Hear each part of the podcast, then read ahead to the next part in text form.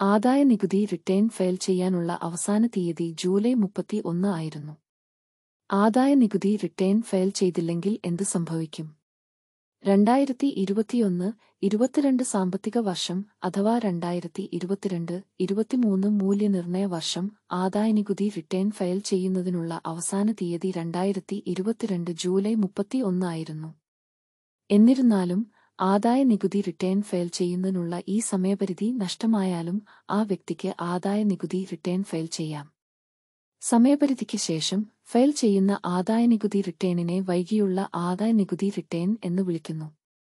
വൈകിയ ആദായ നികുതി റിട്ടേൺ ഫയൽ ചെയ്യുമ്പോൾ ആ വ്യക്തി ലേറ്റ് ഫയലിംഗ് ഫീസ് നൽകേണ്ടിവരും വൈകിയ നികുതി റിട്ടേൺ ഫയൽ ചെയ്യുന്നതിനെക്കുറിച്ച് നിങ്ങൾ അറിഞ്ഞിരിക്കേണ്ട കാര്യങ്ങൾ ഇതാ.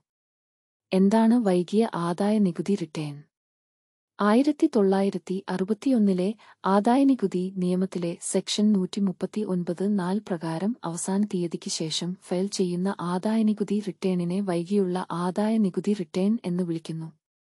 വൈകിയ ആദായ നികുതി റിട്ടേൺ ഫയൽ ചെയ്യുന്നതിനുള്ള അവസാന തീയതി എന്താണ്?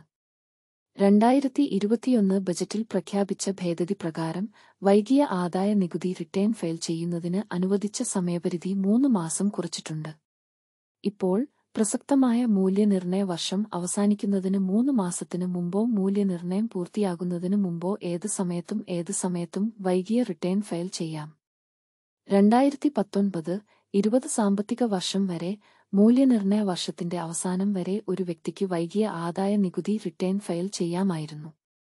എന്നിരുന്നാലും രണ്ടായിരത്തി ഇരുപത് ഇരുപത്തിയൊന്ന് സാമ്പത്തിക വർഷം മുതൽ പ്രാബല്യത്തിൽ വന്ന നിയമം അനുസരിച്ച് വൈകിയ ആദായ നികുതി റിട്ടേൺ മൂല്യനിർണയ വർഷത്തിന്റെ പരിധി ഡിസംബർ മുപ്പത്തിയൊന്ന് വരെ ഫയൽ ചെയ്യാമായിരുന്നു. അതിനാൽ രണ്ടായിരത്തി ഇരുപത്തിയൊന്ന് ഇരുപത്തിരണ്ട് സാമ്പത്തിക വർഷത്തിൽ ഒരു വ്യക്തിഗത നികുതിദായകൻ വൈകിയ ആദായ നികുതി റിട്ടേൺ ഫയൽ ചെയ്യേണ്ട തീയതി അവസാനിച്ചതിനു ശേഷം അഞ്ചു മാസം കൂടി ലഭിക്കുന്നു. വൈകിയ ആദായ നികുതി റിട്ടേൺ ഫയൽ ചെയ്യുന്നതിനുള്ള പിഴത്തുക എത്രയാണ്? മൊത്ത വരുമാനം രണ്ടു ലക്ഷത്തി അൻപതിനായിരം രൂപയിൽ താഴെ ആണ് എങ്കിൽ ലേറ്റ് ഫീ ആയി ഒന്നും അടക്കേണ്ടതില്ല. മൊത്ത വരുമാനം രണ്ടു ലക്ഷത്തി അൻപതിനായിരം രൂപയ്ക്കും അഞ്ച് ലക്ഷം രൂപയ്ക്കും ഇടയിൽ ആണെങ്കിൽ ആയിരം രൂപ ലേറ്റ് ഫീ ആയി അടക്കണം. മൊത്ത വരുമാനം അഞ്ച് ലക്ഷം രൂപയ്ക്ക് മുകളിലാണെങ്കിൽ അയ്യായിരം രൂപ ലേറ്റ് ഫീ ആയി അടക്കണം. വൈകി ആദായ നികുതി റിട്ടേൺ ഫയൽ ചെയ്യുമ്പോൾ നഷ്ടപ്പെടുന്ന ആനുകൂല്യങ്ങൾ എന്തൊക്കെയാണ്?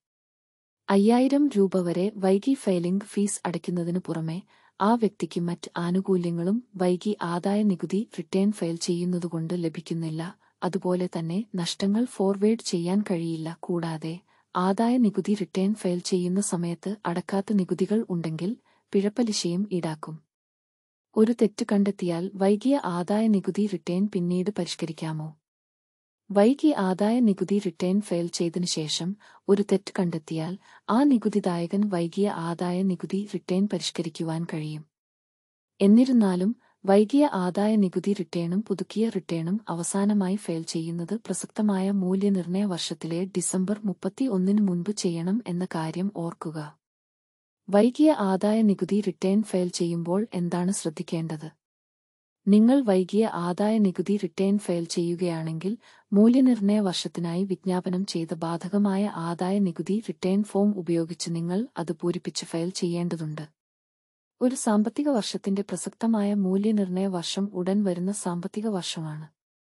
അങ്ങനെ രണ്ടായിരത്തി ഇരുപത്തിയൊന്ന് ഇരുപത്തിരണ്ട് സാമ്പത്തിക വർഷത്തേക്ക് വൈകിയ ആദായ നികുതി റിട്ടേൺ ഫയൽ ചെയ്യുമ്പോൾ പ്രസക്തമായ മൂല്യനിർണയ വർഷം രണ്ടായിരത്തി ഇരുപത്തിരണ്ട് ഇരുപത്തിമൂന്ന് ആണ്. ഒരു വ്യക്തിഗത നികുതിദായകൻ വൈകിയ ആദായ നികുതി റിട്ടേൺ ഫയൽ ചെയ്യുന്നതിന് മൂല്യനിർണയ വർഷം രണ്ടായിരത്തി ഇരുപത്തിരണ്ട് ഇരുപത്തിമൂന്നിന് വിജ്ഞാപനം ചെയ്ത ആദായ നികുതി റിട്ടേൺ ഫോമുകൾ ഉപയോഗിക്കണം.